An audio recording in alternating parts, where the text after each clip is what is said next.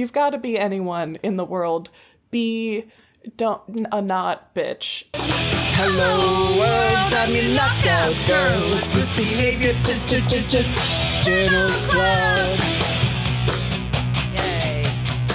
Welcome, listeners, to the Misbehavior Journal Club. I'm Amiel Marino, PhD, here with Leah Crevitt, Banff.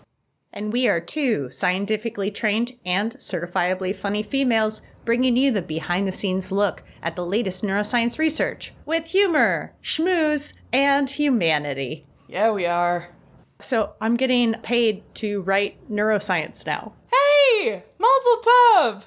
I know. That is the dream, or a dream. It's your dream and you're living it. Hell yeah, tell me more. I'm working for a website called LabRoots, and they're paying me per article, and I'm spending way too much time per article making these little crafted, delicious things covering the latest research in either pharmaceutical or I just got put on the neuroscience beat. Nice. Yeah, so some of the things that I'm bringing to the show are related to topics that I covered in that other format. So I get to double dip. Eh, th- that is the dream. That's the universal dream. Yes, I'm so happy about that. The pharmaceutical stuff. Okay, did you ever study farm at all? I didn't take a farm. Oh! I TA'd a, a neuropharm course. Does that count? I learned a lot. And all the students asking you questions. Academia is not in trouble. Nope. No, it's fine. The blind leading the blind. The yep. I'll, I'll, the people who can't even think of a good analogy on the spot leading the undergrads. Tell me more about pharma. Well, I know a particular system really well. The central nervous system, a little bit of the peripheral nervous system. And when I started to cover pharmaceuticals, I realized very quickly that you are getting a different system every single time you're talking about a different drug. And so you have to familiarize yourself with multiple systems if you want to talk about drug discovery. I feel you balking at how many systems there are and how complicated each and every one is. And then pediatricians, it's a different system in a different language every few months. Uh, oh, it was Dr. Glaucomflecken in one of his YouTube shorts. He was defending pediatricians and pointing out how they need defending. They're often not taken seriously, either in an Oh. informal way or in a financial way.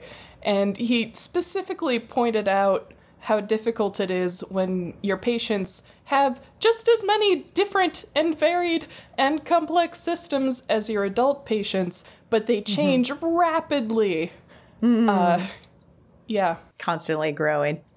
Goddamn kids with their growing. Why is that part of it? So now I'm constantly growing because I have to learn about liver cancer and then pancreatic cancer. And Oof. yeah. recently, I'm very excited to get into a pancreatic cancer uh, topic that is. Um, I think it's the scariest of the cancers. So I actually sought out the latest research to kind of like comfort myself knowing that people are working on this horrible Okay. problem. Sure. Yeah.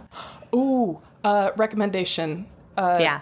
I worry that I've become the worst kind of person, uh, and that is a, an underinformed splainer who's read like one thing and is like, "Oh, I know things. I know this one thing." Basically, Brian on Family Guy. I've been that's what it is. I've been listening to a lot of Family Guy while doing the dishes, and I've Okay. absorbed the the gross similarities that I sometimes feel between me and Brian. So this is That's such an interesting character to relate to. I hate it. It's the self-loathingest. Yeah. Mm-hmm. So, this is not in service of sounding like a know-it-all. This is trying to pass on a genuine good tip. Stephen Jay Gould has an article. Uh, it's it's short. It's a short essay titled "The Median is Not the Message."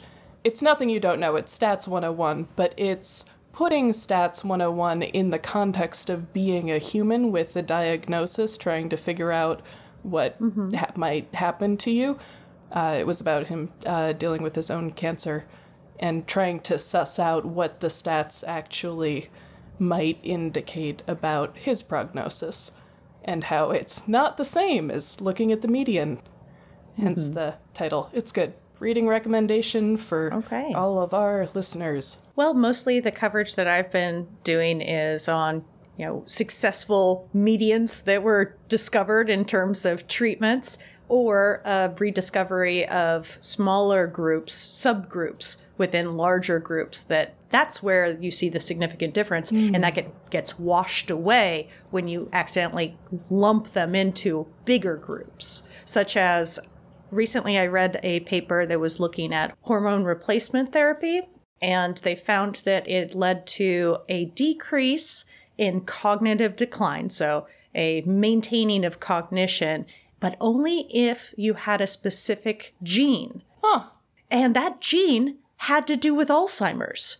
So variations in that gene are related to Alzheimer's and make it more likely for you to get Alzheimer's, but also it makes it possible for this new treatment to work for you. Or I'm sorry, not new, an already established, doesn't have to go through clinical trials treatment. God damn all these systems and their interactions. But I love the discovery of a subgroup. I think it really helps everything out. I, I would certainly agree. Also, uh, in news from Amiel, I no longer have access to journal articles through the University of Emory. I've lost it. What just happened in my head is the sound that plays in Oregon Trail when someone dies just just played. Dum da dum. I'm so sorry about your fate. Welcome to the world of the the the Sci-Hub I Can Has PDF underworld. Welcome back, baby, to the poor side of town. I feel so poor. So, if you're a listener and an undergrad at an institution and want to be paid $20 a month for me to use your student ID, drop me a line. Oh my god. I will be your silent benefactor. I'm not going to give any more details because although it's public, it seems like a thing that it would be a dick move to publicize, but I know of someone and this is 100% true. Uh someone who had a I can't say it. I'm sorry. Let's cut that part out. The- What? The, angel and the devil on my shoulder had a had a fight and the angel won. But man, it was a close really, one. there's no way to. The names have been changed to save. It's the- such a niche situation. Okay, I'll tell you to sate your curiosity, but you have to promise to. Uh, n- no, No. no, I, can't be. Tr- I can't be trusted with that. Neither can I. Almost. Okay, sorry. Keep going. What? Uh, So I picture you like walking down the street, black and white film.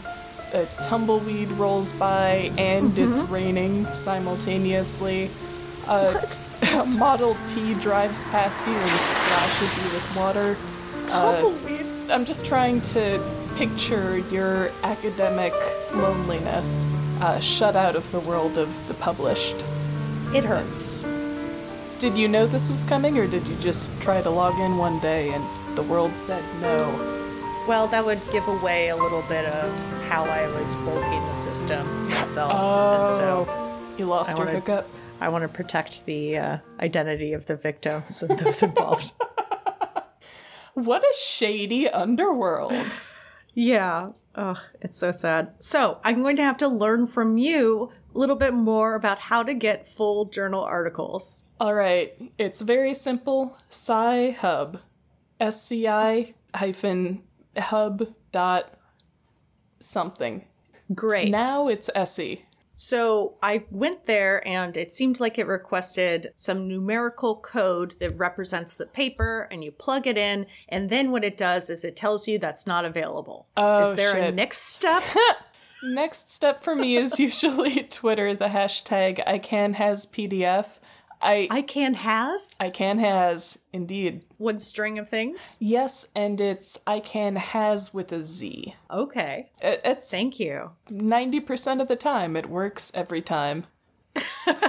now, the tricky part is the the videos, supplemental videos. There was a paper on squirrel cognition that I was looking up, oh my god, half a year ago. Fuck me with a What? Why does that matter that it happened? Because it seems like last week, and it's part of a project that I like ha- have to be working on, except I don't. Yeah, passage of time is a Yeah. bitch. That's when the passage of time really hurts. When you realize either A, your body's falling apart, or B, you've made no progress on a project. mm-hmm. Okay, I'm with you now. I'm in good company, but sorry to have you. So, what's new with you? The last several episodes were part of a conversation that we had where very shortly after we hung up, I realized I had made a very stupid mistake. You know how you get facts in your mind, like that you learned yesterday, and you're like, I feel fairly confident about my knowledge of this? And then you mm-hmm. also have facts that you learned when you were like seven, and they may or may not have come from an accurate source. And or like, you might have completely misinterpreted it. that's a big one. Yep. Uh, Okay. So, you've got these two types of facts. What about it? And one of the most important parts of being a person with a brain is telling the two apart. There's. you can call it meta. What did you mess up? There was no commercial conspiracy to rename rapeseed oil to grapeseed oil. There is such a thing as grapeseed oil. There is also such a thing as rapeseed oil. What? And they're different. And I hate metacognition. I think that yep. I think that that's an urban legend. Then, mm-hmm. yeah, It is. A lot of people think this. Yep, I was one of them, apparently. Why was it in my brain? Reasons. I heard it somewhere half a lifetime ago, and there it sat, being wrong. You're not alone. That, that is a urban legend. You you are safe from too much self-flagellation because a lot of people were just told you that. can say that. A lot of people were just told a lot of things, Amiel. That's no excuse for not doing your own research. So what's the actual story? What tell us in the audience and so that they're not as stupid as you. there You're welcome, audience. Slash, I'm so sorry for all the time between that episode and, and now. They were going um, around Harry, Harry with the, like the bell in the square. So there is an oil that you can buy at the grocery store and then go, hey, hey, it doesn't say rapeseed on the bottle, but there is rapeseed in it. Um, that's canola oil. It's made from a very specific flavor of rapeseed. And uh, rapeseed and grapeseed, very different. Different plants. Ah. So it looks like s- canola oil is after scientists got their hands on rapeseed, they made some changes to improve it. They decided to rename their new version of rapeseed, right? Yeah, that is what so. we're going with right now. And that's as firm a stance as I'm gonna take about anything ever. And that is our corrections corner. I want everyone to mm, know that mm, Leah mm. is drinking her drink out of a glass measuring cup. Okay. It's coffee. When you when you say it like that, it makes it sound like some martini from Oh, you mean that's not canola oil in there? Nope, just the oil that came from the teat of a cow and the, the, the bean of Oh my coffee. But Corrections Corner is not fully done. I have a half correction. I overcharacterized the extent of Sherrington's dualism. Uh, a lot of people mistook him for a dualist. His views, as one might expect, were complex and thought out a lot and and oversimplified throughout history. So belated apology to Sherrington. You understood that we're made of stuff more than I give you credit for. I'm sure his estate will be very happy to hear that. Lord Sherrington. Time for shared announcements. We might say offensive, crazy things that prevent career advancement. Even so, you get the latest 20 episodes for free wherever you download your podcasts. But so Lee and I can sleep at night, our stupidity has an end date. Older episodes are filed away where only those that truly love us can get them for five bucks. So thank you for even just considering making the Journal Club something that you are going to support because we educate, entertain, or discuss research. Yay. Sorry. God damn. And and and you know what? When you pay for episodes, What? you pay for quality content like that. What a what a back and forth. Those sparks just Oh. flying. Rapid fire. She says a bunch of stuff. I say cool. It's like watching ping pong. metal on metal, screeching. when I think sparks, you know, like I think of things like grinding with too much friction. yeah.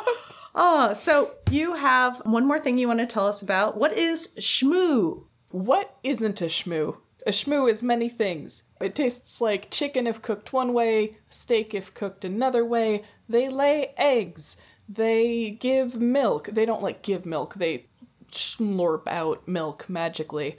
Uh, they give butter. They're a cartoon creature. Ah. In what cartoon? Lil Abner, which ran from 1934, yep, 1934 to 1977, starting in the Depression. And um, the Shmoo was introduced in 1948 or 9, one of those two. And it's shaped kind of like a little pear or a gourd. Cool. I had no idea about this thing, and I'm looking at it. Yeah, it is shaped very much like a pear, and the face that has no nose, which is very popular nowadays for cartoons. No noses, or like a line that suggests a nose. The face is on the pointy part and almost like rabbit like legs on the fat part of the pear. Good characterization. Yeah. Cool, cool, cool, cool. And it's also shaped like a yeast cell that's looking to fuck. What? Um, so there's a there's a very particular shape that yeast takes on when it decides that it's not gonna go it alone this time. It's gonna reproduce with a buddy. it's gonna find a friend. kind of like how I And, wear uh, fancy underwear when I'm making sweet, sweet love with a partner, but I'm wearing who knows what when I'm masturbating. If it's underwear that you secreted, then yeah. Always. It's like um using your head hair as as kind of pseudo clothes or a pseudo covering or That's as close as we can get. I, you know how you think that you've thought of all the objects that there kind of are in the world? No. Yeah, like I'm sure there are several objects that no, that haven't, but- not a universal experience held by many people. Well, okay, maybe I should frame it like this. Have you ever heard of an object that made you go, "Oh, my concept of objects just got stretched a little bit, like the cytoskeleton of a yeast cell that's turning into a shmoo." All right. Well, Fill I, me I in. did. So it's a cartoon, but it just looks like a yeast cell. Is that what you're saying? Okay. So when they were looking under the microscope and they're like, this yeast cell is growing a little. I'm sorry, guys, it's a boner. This yeast cell is growing a little protrusion, Uh-huh. extension, tubby fucker. Someone looked at it and said correctly, that fucker looks like a shmoo. uh huh. It's one of the low hanging fruits when you think of like cute, fun little scientific pop culture connections.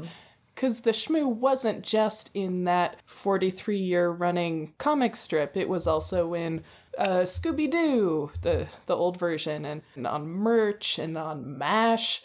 It's a fun little shape that, you know, took the world by storm and is familiar to old people. Okay. Um, but also, like, it's a fascinating commentary on society because the whole point of it is they bring such abundance. Uh, and remember, this started in the 40s, just after everyone was super hungry and war weary.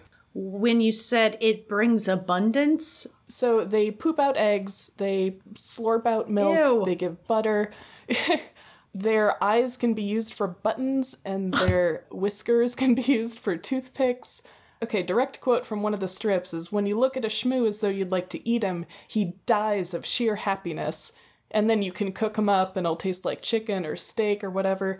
And so there's all this like, nobody wants to work anymore because they can just get what they need from the schmoos. Uh-huh. And pretty ladies aren't dating guys they don't want to date just for a meal because they got schmoos at home. We gotta stop and, like, that. Society.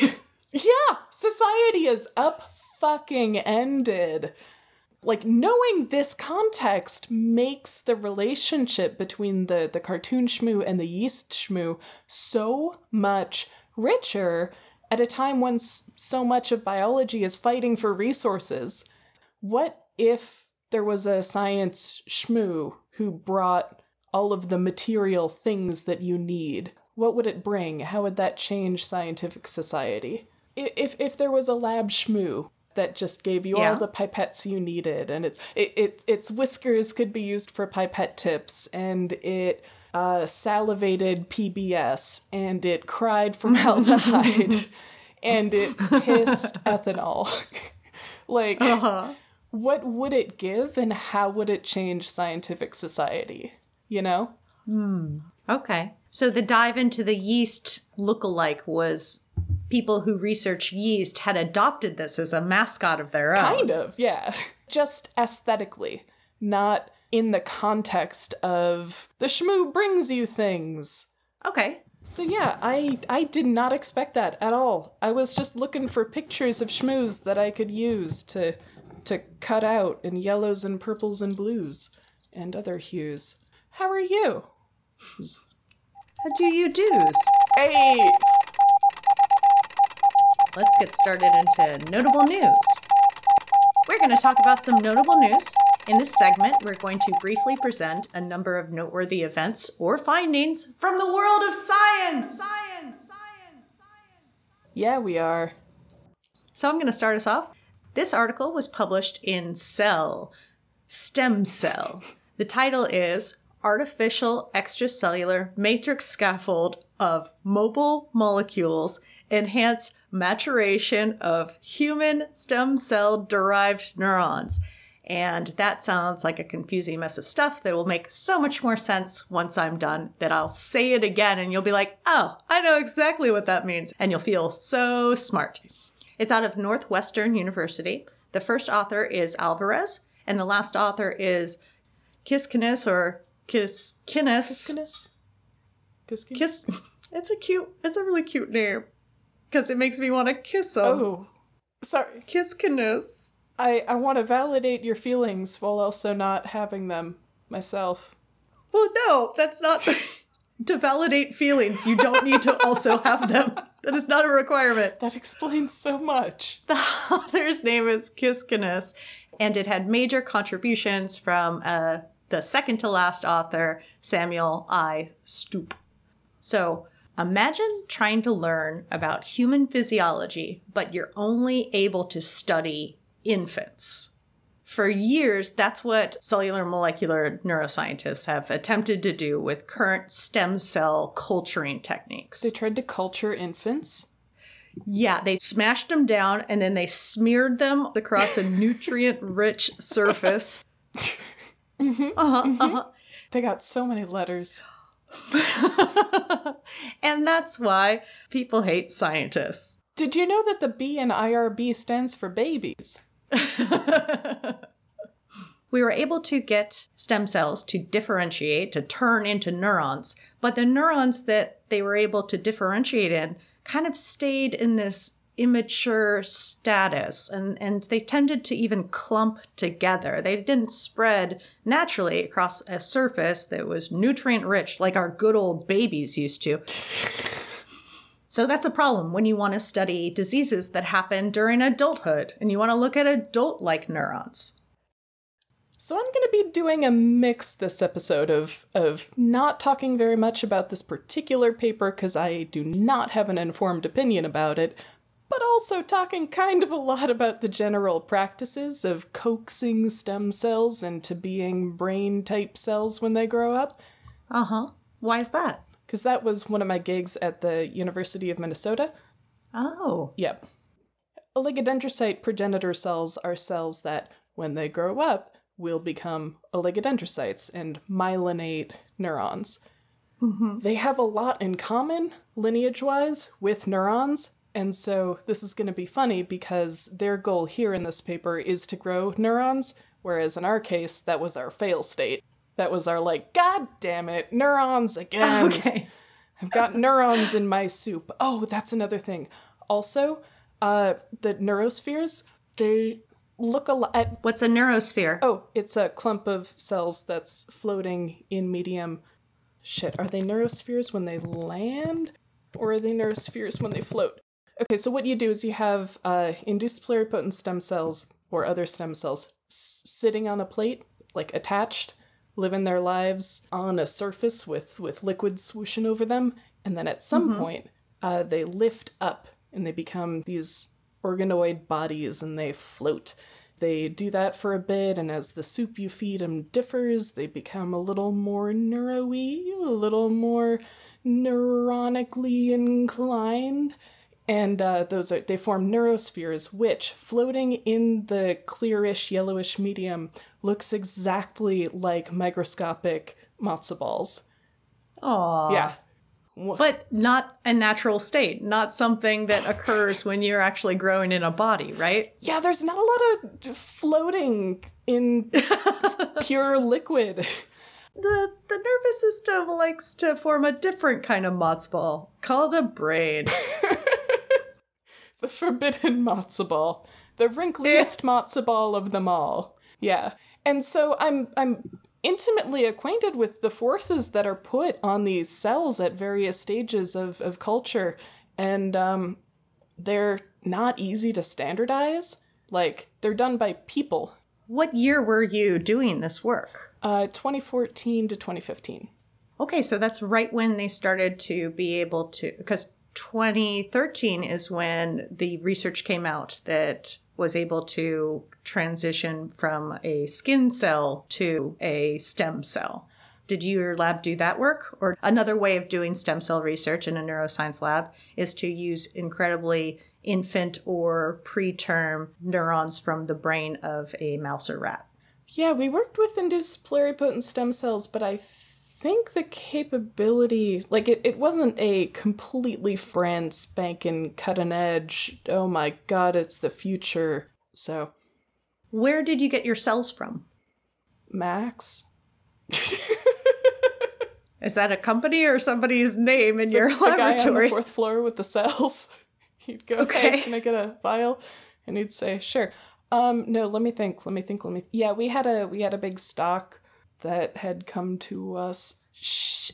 Fuck you, Amiel. Wow. Okay. now I should know this. Hold on. Yes.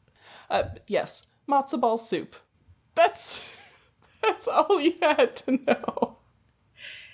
This group has developed a new culturing technology that was inspired on the findings from that Samuel I. Stupp lab. His group had optimized a synthetic and therapeutic environment using nanofibers. What they designed was the actual molecules that made up the nanofibers. So, what it ended up being was each molecule was amphiphilic, which means that one side was polarized and the other side wasn't. So the hydrophobic end would point inwards, and the opposite end of the molecule would present to the extracellular environment various therapeutic signaling peptides. So these like little treats for neurons to come across and find. And these peptides encourage the health of the neurons. So when the hydrophobic end points in and the peptide end faces out, you can either form like a ball in a solution or a matrix of agar gel in a plate, or how they were able to form them is they formed tubes. Long tubes in which the outside of the tube was made up of bazillion of these particular molecules. Does that make sense? Yes, I'm. Okay, describing them as treats now makes me wonder why I've never used that as an analogy before. Um, yeah, for like neurotrophic like signaling. growth factors or Uh-huh. something. Yeah. yeah, they're little little treats. so these nanofibers end up looking like long fuzzy caterpillars because of these peptide stuff that sticks out, and especially because the peptides moved around. Because the most important part of these molecules that I haven't mentioned is the hinge that is in the center of the molecule. The hinge at the center allows that peptide end to move and mimic a biological motion. And the more motion means there's more chances for that treat peptide offered by the nanostructure to properly engage with neurons' receptors. This is kind of counterintuitive because you would think, okay, when you're lost in the woods, the advice is just stay put. don't go wandering further because if somebody's looking for you, they'll find you better if you stay put. This is exactly the opposite. The receptors on the surface of neurons rapidly move around that surface. And it turns out if you want to engage them with these these peptide treats, it helps if the peptide treats are moving rapidly around too. It increases the chance that they'll end up lining up. Listeners, what Amiel was doing with her hands right now was extremely illustrative. Um, and it was great. She was waving them around. I treated the uh, wrist as the hinge part, and then my fingers were the peptide end sticking out. And I flipped it back and forth. And more important than that was the the having each hand be a different molecule and the the more they move around and the closer they are to each other, the more they interact. That sounds so obvious, but it's not mm-hmm. to no. many students and to many people. Like, I don't know how much dumber I would be if I didn't have access to the kinds of animations we've had access to mm-hmm. for the mm-hmm. past like 15 yes. years. This is all about shit moving around until it bumps into each other and maybe they st- stick together maybe they don't i'm babbling now but this is macromolecular crowding just uh-huh yeah yeah movement is a key feature in all biological processes. Nothing is sitting still. So why would you have your nanostructures just stay put? Apparently moving them around makes them better. This Stupp laboratory took those nanofibers and they were like liquid, but then they injected into the spinal cord of paralyzed mice. Doing that, then it becomes a gel inside next to the spinal cord, and it encouraged the regrowth and recovery of the animal after the injury. And here, they decided to put those same nanofibers in plates to help neurons grow there. Love this, all of this. It's ringing a lot of bells. Um, at Minnesota, we used spinal cord injured rats, and toward the end, I would help out with uh, assessing the rat's recovery after mm-hmm. administration mm-hmm. of different cells uh, were exposed to different soups. That was a test that we did in a kiddie pool. So you would put an injured rat in and then take various varieties of notes on how it's doing and what it's mm-hmm. doing. Um, That's really tough research, like emotionally. It's quite something. I'd say the the worst part of that was dealing with these athymic rats with an under a massively underdeveloped thymus. Um, yeah, nude rats are, are quite something to. Thymus is. Just look up nude rats. Anytime someone asks you to send nudes, look up pictures of nude rats, nude mice. Send them on over. Nudes, nudes, nudes for everyone. But they got oh, a thymus, an organ that's part of the lymphatic system, in which T lymphocytes grow and multiply. Yeah, so their immune yes. systems are all jacked up, and so they're uh-huh. easier to transplant stuff into, depending on the stuff. Uh, stuff. you know, technical, very high level technical very discussion technical we're having. Stuff. But every mm-hmm. single time I see a kiddie pool, I think of spinal cord injured rats. And there are a couple kiddie pools at work, and every single time I walk by them, it's not as bad as the the foam pool noodles that we have at work. Which every time I walk by those, I think of spotted hyena clitorises, but um, it's it's still not great. So that's my contribution to this discussion. Everything I see reminds me of her.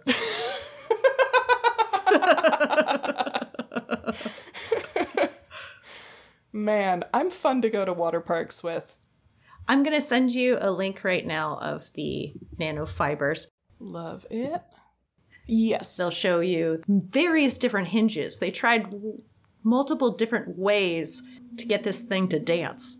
And depending on how they designed the hinge, it was better or less able to engage with the receptors. There's a lot of valine or valine.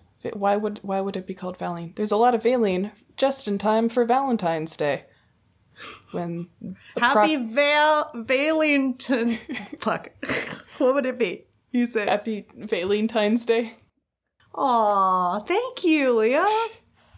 You're always welcome. And furthermore, one of the codons for Valine ends in a U, so it does fit well into a roses are red, violets are blue thing. If only I could find it.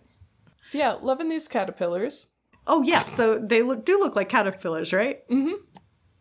So the next step was embedding them in a culture's surface, and what they saw is that they were highly capable at delivering their therapeutic cargo to the growing neurons. Stupp explained how they quote confirmed that neurons coated with our nanofibers achieve more maturity than other methods, and mature neurons are better able to establish the synaptic connections that are fundamental to neuronal function. These were acting more like not only mature neurons, but ones in vivo, so inside actual aminals. Enhanced synaptic signaling, increased electrical activity, greater dendritic arborations, and less clumps, less matzo balls. When you think about the massive differences between culture and and a and a living being, it's fucking phenomenal that any of this shit is anywhere near in vivo states. Truly impossible to behold. This has um, implications for research that is in vitro, that is on plates, but also in patient therapy. So you can take the skin cell of a patient with uh, ALS or Parkinson's disease, and then you can convert it into an induced pluripotent stem cell and culture them to a level of maturity that has not previously been possible and use those to transplant healthy cells back into a patient with a disease. It's it, borderline miraculous, and I'm just going to spell it out for any listeners who don't happen to be familiar. The reason you would want to do that is that then you don't have to deal with immune reactions to a rando's cells. That's totally. Yes, you nailed it. Now, actually applying those mature neurons is difficult Oh. depending on which disorder you have. Oh, is it? You know, like there's this skull that is kind of in the way whenever you want to get into the brain. So, those types of strategies should be the next step for probably other laboratories that are more on the cutting edge of delivering therapeutic treatments. It's a complicated relationship between the, the cell monkeys and the, the injectorers. All right, so uh, the proper last author, the Kiskinis, okay, explained that, quote, for the first time, we've been able to see adult onset neurological protein aggregation. So that's a disease state in the stem cell derived ALS patients' motor neurons. That's pretty great. This is going to allow them to then figure out what causes those protein aggregations. From the distance at which I have viewed this paper, um, I love it. I love work that takes the physical environment in which cells grow seriously. Uh, Just like studying cells on a on a flat plane is gonna lead you to study some weird cells. Uh, studying mice on a flat plane is gonna lead you to study some weird mice. You know, like mice don't hmm. live on a in a ranch. They live on a ranch where they climb and dig. And Cute. Very cute. yeah, on the fly. So yeah, you you can get a lot done in the world of the two-dimensional, but you are going to miss a lot as with any model system. And the people exploring the 3D and the hug a biophysicist. That's that's what I want to say is hug a biophysicist today. Bonus shmoo fact, they reproduce asexually, which is ironic cuz cuz yeast That's that's sex what yeast do. right? Yeah. Another yeasty connection. So like It's some- asexual shmoos are a model for sexual yeast. Like Oh, because of the shape, you mean? yeah, like yeast Yeah. are asexual, except for when they form shmoos, which are asexual, but not the yeast kind, the cartoon kind. Uh, what is reality? Oh my gosh. So you're bringing something to the show, Leah? Tell us all about it. Oh, right. Yeah, I am. Again, I've been trying to talk less out of my ass about things I'm hmm. not taking the time to put in the work to describe thoroughly. So, we're going to keep it light here with some surprisingly well documented talks at the animal behavior conference that's going on right now. What's the name of the conference? Oh, Amiel, you scamp. You absolute What? scoundrel. That's a very basic question. and it has not come up. It's an animal behavior Twitter conference. That would explain why it has such a strong Twitter presence.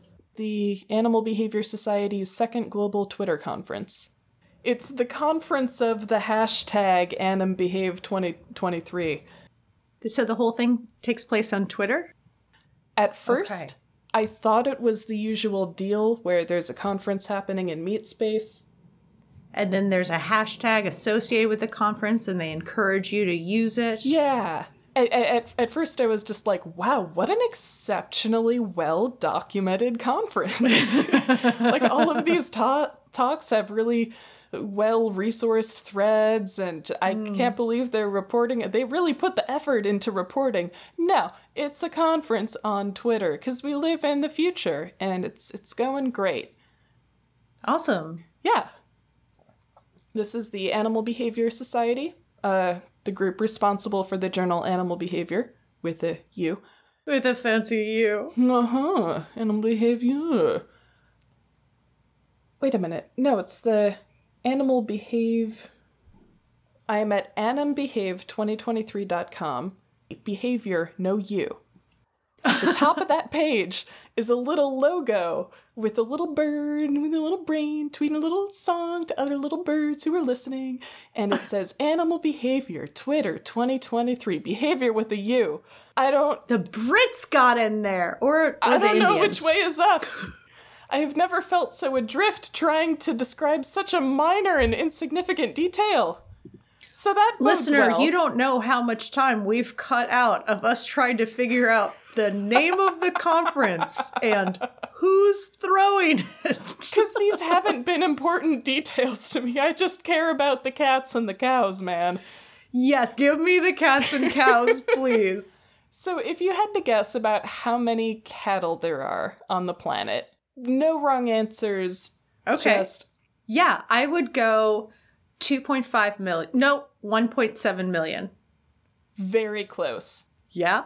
It is one to two billion. So you got the number and the alien Not rate. close. You got of all the characters in there. Let's see. You got uh, one, two, three, four, five, six, seven, eight, nine, ten. You got ninety percent of the characters right. You were just- That's how it works on the SATs, too, right? Geneticists take note. This is a really good example of how just a tiny little change can uh, can be quite significant. Yeah, 1 to 2 billion cattle on the planet. I love to talk about their estrus cycles and their wanderings and their urinary and fecal depositions, but it comes with its limits. You know, they're they're by definition not free ranging. They're what do you mean? Not free ranging means something different in, in cattle. This was a study of cattle that go wherever the fuck they want in a in, in a national park. All right. And so they associate with whomever the fuck they want, i.e., in mixed sex groups. A lot of domestic cattle research is done in single sex groups. Uh, and so you don't get to see a lot of the cool things that they saw here. So, uh, what I'm now going to describe is work done by George Hodgson, among lots and lots of other people, on which cows or bulls groom which other cows or bulls.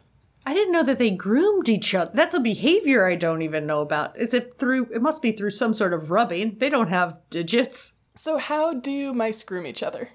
Oh, it's licking, isn't it? Yeah. Oh, okay.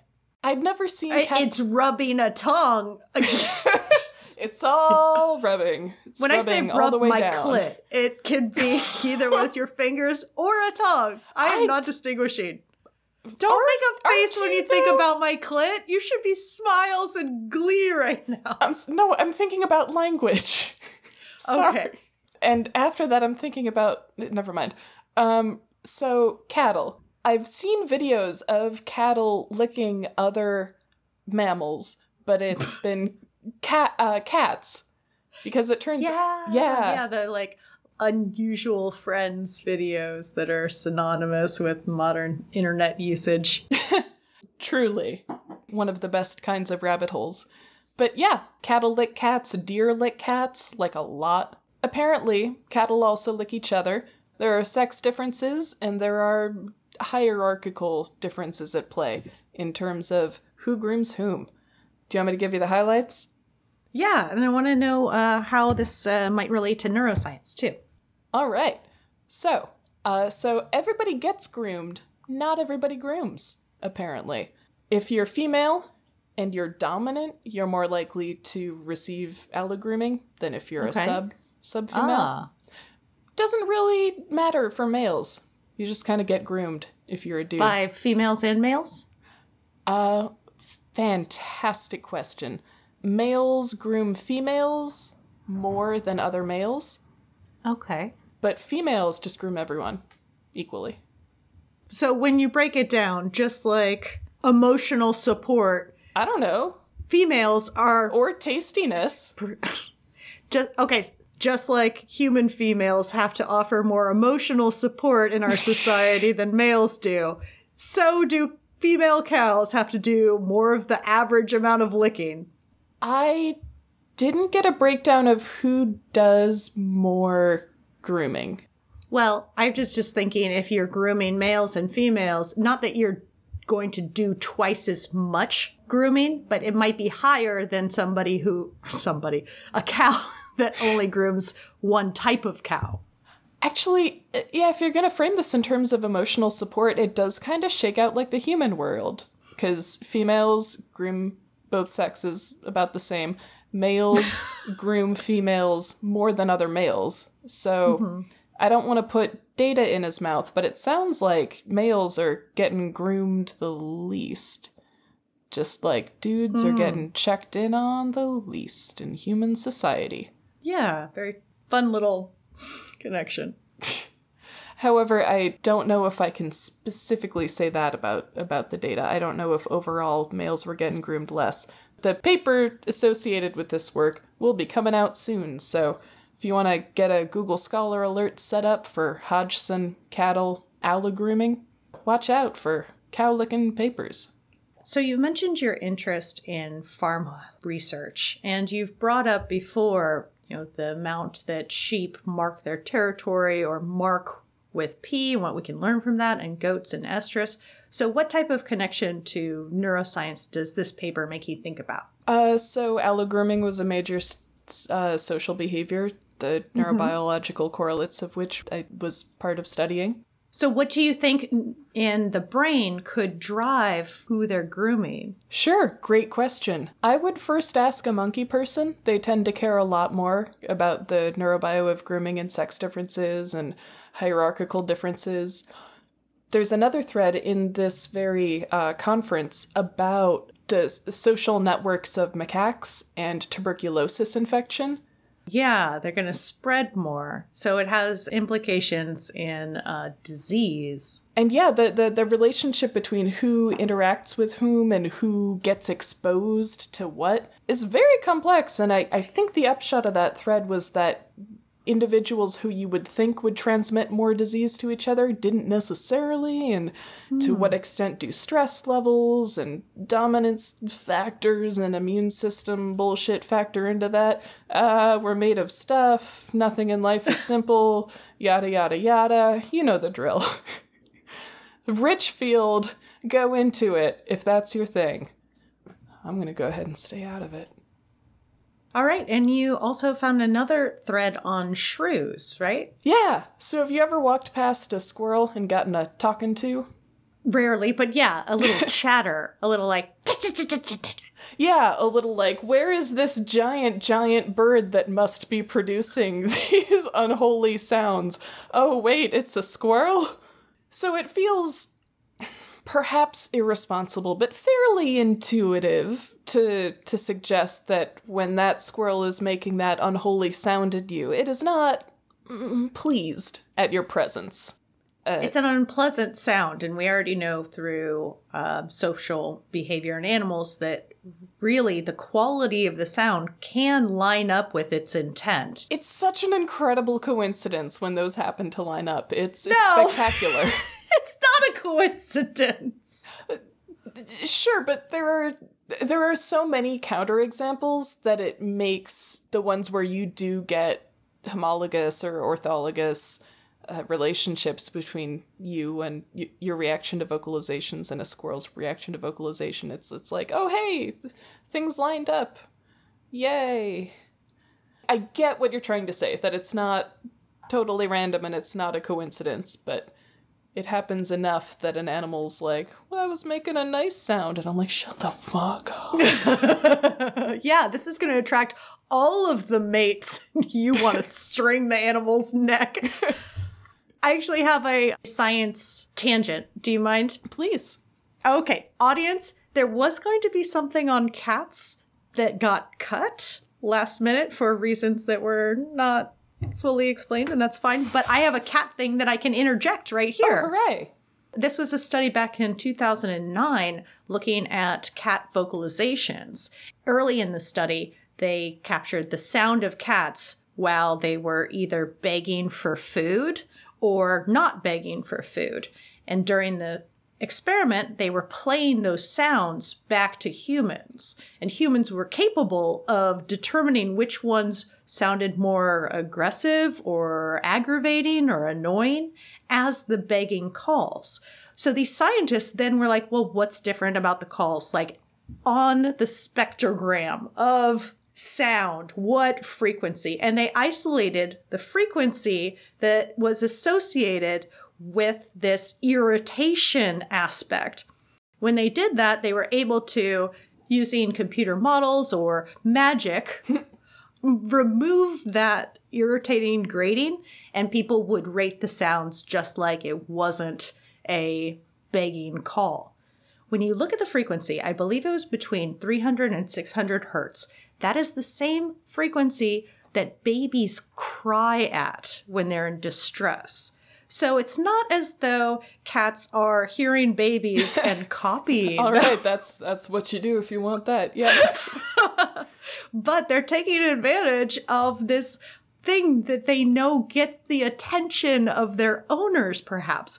We don't know if it's learned or if this is something that occurs in feral cats as well. I love this line of work. I love it. I love it. I love it.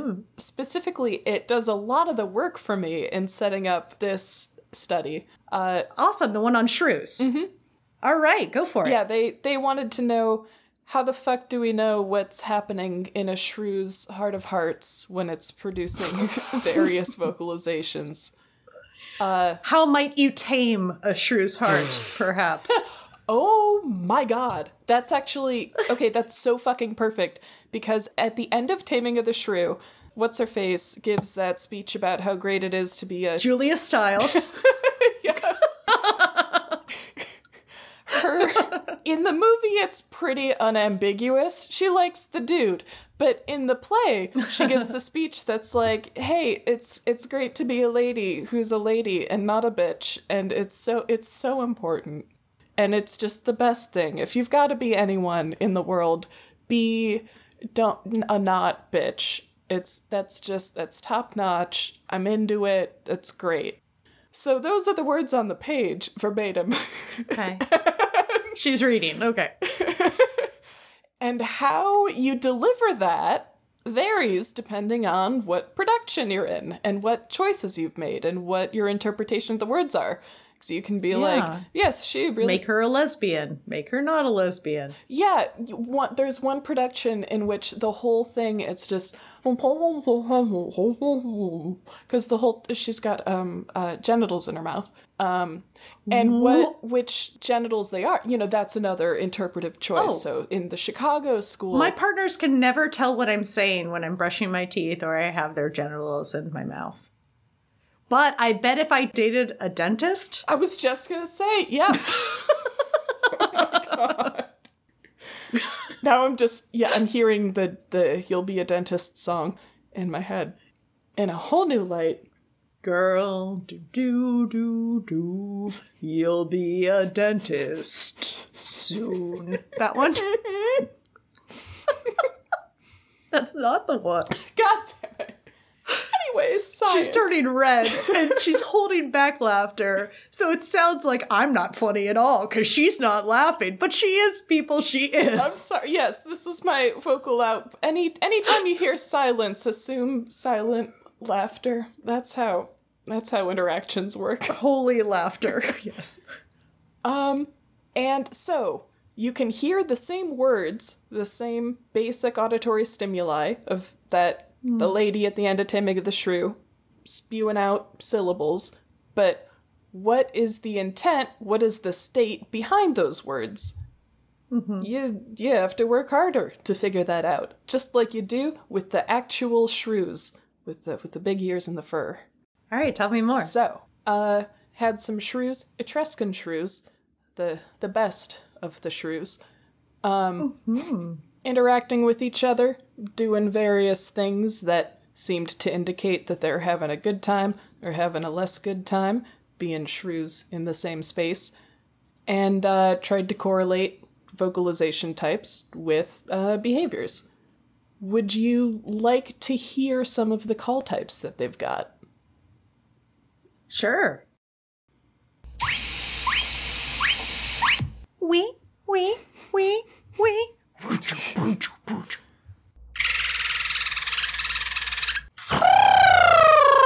I'm doing my impression. I'm helping the. I'm gonna put it in anyway. I'm loving this. Ah. Oh my gosh, I can think of songs that go along with each one of those different vocalization types. And this reminds me very much so of my graduate student work where I was using these uh, spectrograms to see the calls and chirps made by baby mice. Tell me more. Either get specific with. Okay. mm, I would love to because I have officially taken all of the comments that I got on my submitted manuscript, addressed them, and sent it back. Mazel so we're going to find out really soon if I get published. I've decided I'm going to have a party Yeah. because none of my friends here know that you don't throw a big fucking party when you make a paper. I think you do. I think that's. you usually like open a wine or go out to a fancy. This is gonna be a blazing party. Nice. It's gonna be paper and science themed. Of course. However, you interpret that hmm. is up to you on what you decide to wear. All right, I dig it. Someone's showing up as a as a mouse pinky. Someone else. You could show up as a famous scientist, I suppose. You could make some sort of outfit using paper. I'll have like paper hats that people can wear. It's so good. I'll definitely use old printouts of papers because who needs the old printouts of papers anymore? Also, I'm planning on taking some of my old posters and origamiing them or making those like, you know how you can make links with paper? I'm gonna do that, but big with my with my poster. Tear it up. Get it's all done. Beautiful. Done. There should be more rituals around that period. I definitely my laboratory was a bunch of computational neuroscientists, so it was very dry engineers, practical and literal, and I was this weird outlier. But what we did do that I appreciated was open a bottle of champagne every single time there was a paper written. So definitely gonna do that myself. Excellent. And when you pop open that bottle of champagne, is it going to evoke auditory? Is, uh, what? It's gonna attract every shrew within a two mile radius. Thank you for allowing me to to interject. Let's let's uh talk more about these shrew sounds. I can't believe you buried the lead on that paper. Mazel fucking tov. That is I know. huge. I just I fingers crossed. I'm so close. I really hope they let it in. yes. God, I hope you get it. I hope you get it. I hope I get it. How many papers do they need? How many boys? How many girls? And so that those are auditory stimuli of which we know the socio-emotional correlates. And so, as it turns out, are shrew calls if we work at it, which they did. And by they, I mean a group of people involving heavily uh, the tweeter of these data, a grad student at the University of Veterinary Medicine, Hanover, Alexandra Longahenig Peristenidou. So yeah, they uh, just did some basic, and by I mean basic in the best of ways.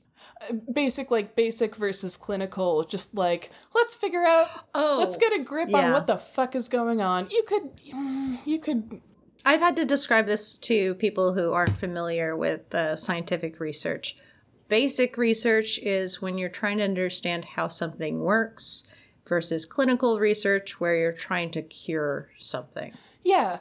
Like in both cases, you set up experiments so that when the data come back, no matter what they tell you, your response is good. Now we know. That's what we wanted to do is know things and we we know things now, so good for us. But in clinical research, there still is a twinge of sadness if the thing you learn is that that thing doesn't cure a thing.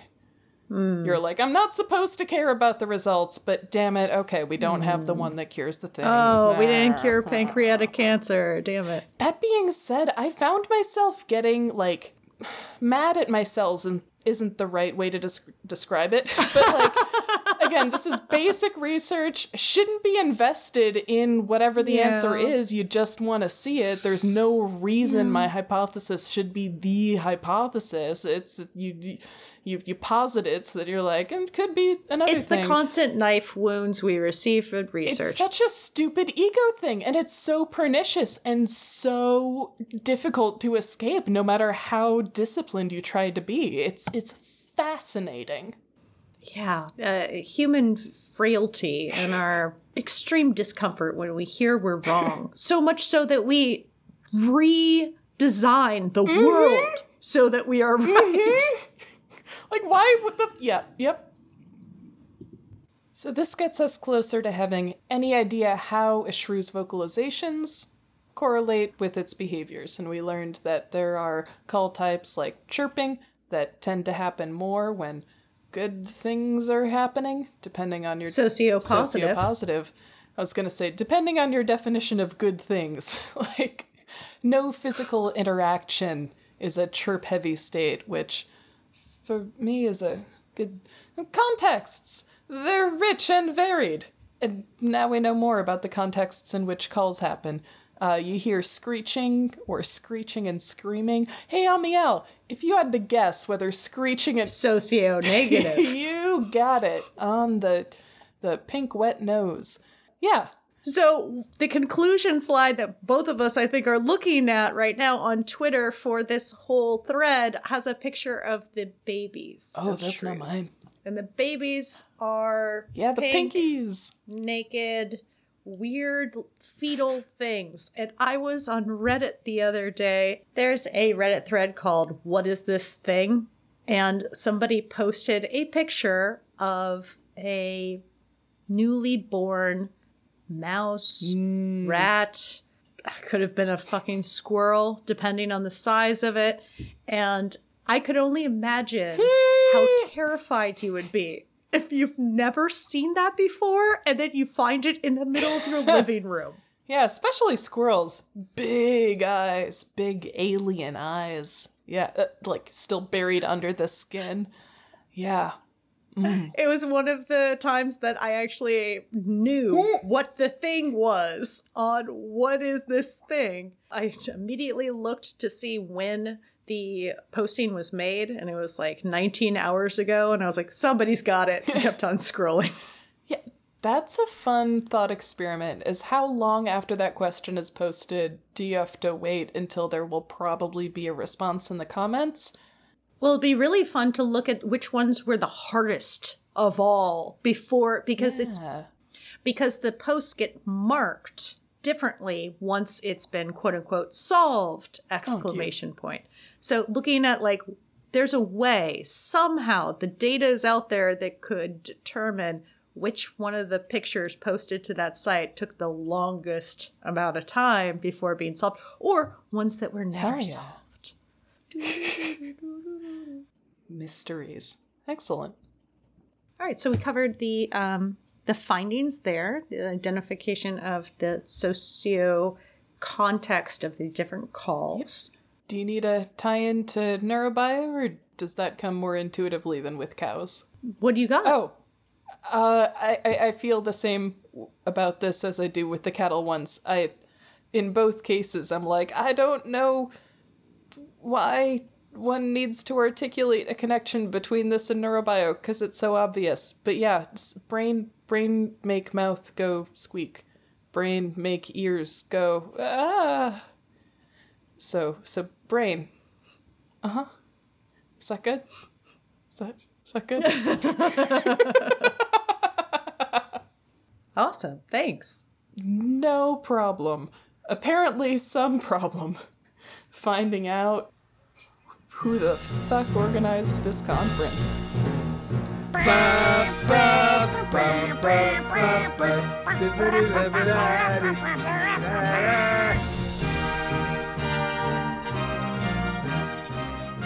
It's time for closing ceremonies. Closing ceremonies is how we end the podcast. Leah, Amiel. what type of takeaway do you have for the end of this podcast An episode? unprepared one. Oh, uh. so, you know the phrase kill your darlings? yes, I do. In writing, What does it mean to you? It means that if you are writing a story that involves characters, if you hold some characters too close to you, make sure that nothing bad happens to them, it can actually hinder your writing. And so perhaps the best thing to do is to kill them in a storyline. Uh, yeah, not in real life. Kill your. There should really be. Kill your fictional darlings. Kill your darlings on the page. I wonder how many murders were just a misunderstanding. Peter Pan was a massacre until the the editor got back to him, being like, "Yo, wait okay, a minute, wait yeah, a minute, Leah. um, uh, Why? Pe- what Peter Pan is? Does Peter Pan ever die? I thought he oh, lived uh, young forever. yeah, I, I think so." Um, Wendy Darling, the the Darlings are the kids in that. The dar, Yeah. I'm okay. Um, yeah. So yeah, whatever you're writing, you can't be too precious about it. If there's if there's something, even a even just a gorgeous phrase that you want to keep in there, and it's not doing the piece any good, take it out. Yeah. It's like learning to have a discussion that's like fruitful and goes in a direction. Um, as opposed to just saying everything that comes to your mind. and those are your darlings, the tangents? You can have some beautiful tangents that do not belong in a conversation. I know it sounds like something I don't know, but I, I, I have learned it. I usually find my darlings when I'm writing an article and I try to keep a sentence. Those are my darlings, a specific sentence that I keep on trying to change the sentences around it and not touch it. So, what is the summary? What's the, the takeaway that you're going for? Uh, I have learned the second half of that sentence that works the best for me, which is hmm. kill your darlings and then can or freeze them. Preserve them for later. I have on the end of a lot of my stuff, it says scraps. Mm-hmm. And when I cut sentences, I'll go and I'll put them in my scraps area. Kill your darlings save them save their save their parts for later is a lesson i've been learning with my schmosaics because i have a really hard time with a lot of artistic media like drawing i hate putting pen to paper because every time you make something adding the next thing also has the opportunity to disfigure the thing you've worked so hard on. But I found a way around that, 1st with mm-hmm. digital art and now with this weird plastic shit I'm doing. And it has made such a difference in just my ability to make images be images. And that's bled back into drawing and painting. Hmm. If it's a darling that needs to die, it, it'll it'll die. Darling. So, good talk. Good takeaway. How about you? My takeaway is you're not guaranteed an all encompassing, passionate, and mutual love with another human. But at the same time, it's not impossible. You had me in the first half. Tell me about the second part. Are you sure? Well, there's nothing to say that it's never going to happen. When you're born, you're not owed your Yeah. soulmate to come and find you somewhere that you end up on the earth. But it's not as though it's completely impossible that you'll ever find anyone that loves you with a burning passion as much as you love them. I have a friend of mine who, at the age of 39, has now discovered the person Aw. that rounds up to number one, the closest that's ever happened for them. Uh, You're approximately my soulmate. A, a beautiful 0.87. Not every ligand needs to be a perfect fit into its receptor. It just needs to Then stay it wouldn't there come for a out, right? It would just block it. Yeah, yeah, we call. Yeah, I don't know. In my mind. I don't. I don't understand molecules," said the molecular biologist. uh, anyways, it's been absolutely beautiful, but at the same time, I feel bad that he hadn't had it already in his life. Yeah, sure. Yeah, bittersweet, sweet bitter. It's really a beautiful thing to see him just like utterly in love and saying like. This is incredible. What is this? And I'm like, you know, wars have been fought over that feeling. that neurological occurrence that's happening in your head, that love occurrence, people have died and killed for that. The the the French are glad to die for love. No, something about that just reminds me of a conversation I was having with a friend last week about this is getting uncomfortably personal, but there are times when I feel when, when I have felt compelled to say I love you, um, and it in a in a in a in a romantic context. The story of me learning to say I love you in a platonic context is is delightful and fascinating Oh. and and and, and, Another time. and involves. Um, yep. But it's happened a couple times now where I have felt the urge to say I love you a little bit before it was probably logically a good idea to actually say the words. And so it felt exactly like vomit just coming up the other tube, you know, like the hmm. stifling, the like I nope. Yeah. And it's Can it's, I ask a, a precise question? Now, you mm-hmm. said before it was a logical, right thing to do. seemed a little too soon, yeah. Was that, there's two ways that you can interpret that, though. Is that because it wasn't a good idea to present that information yet, considering the feelings or the state of the relationship, or were you not quite in love yet, but you knew you were going to get there really, like you were on the edge of it? Uh, Which More of it? the former, and with the latter, that gets us into the distinctions between feeling the need to say "I love you" and being in love, and that's a that's a whole ball of Yeah. lipids. But um, part of the reason it might be logically too soon is c- just because you have an impulse doesn't mean you need to follow up on that. Did you know that? Did did is that That is not what I learned growing up. make real every passing fancy, as Maria Bamford says. if you're right, feelings don't matter. What matters is that you're right. Amen. And being right has nothing to do with feelings. Famously separable. the most popular people in the world have been scientists. Historically. And they've never had any feelings about whether they're right or wrong. Emotion and cognition, totally different boxes. Please follow the show on Twitter at MisbehaviorJC and Instagram at the same time. You can find me, Amiel, at Curls PhD for my official thing. And all the stuff that I've been writing recently has been uh, attached with at Curls PhD. She's been writing up a storm, guys. You love to see it. Aw. Yeah. Or if you want to see the one that I don't need to be associated with my um, professional career, that is Trouble Helix with two X's. You can also check out Leah at Hox in Socks. She is quite active on the Twitter. And she will often reference things that are going on on Twitter that probably need a huge backstory before I could ever hope to understand the references. You can find her Hox in Socks, and that's Hox with an X, so H O X I N S O C K S. Thank you for allowing us into your auditory pathway, like a screeching cat that's just trying to get food. Or like an Etruscan shrew. Yes, yes, like that. Please tell your friends in that grating tone that will get them to, all right, all right, I'll download the fucking podcast. You're so annoying. Tell your enemies about it too, because then you'll be annoying them, but don't tell your PI.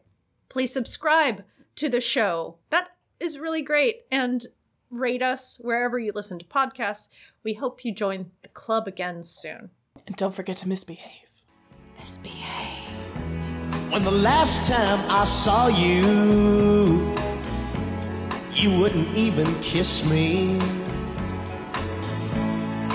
Rich guy you've been seeing must have put you down. So welcome back, baby, to the post side of town.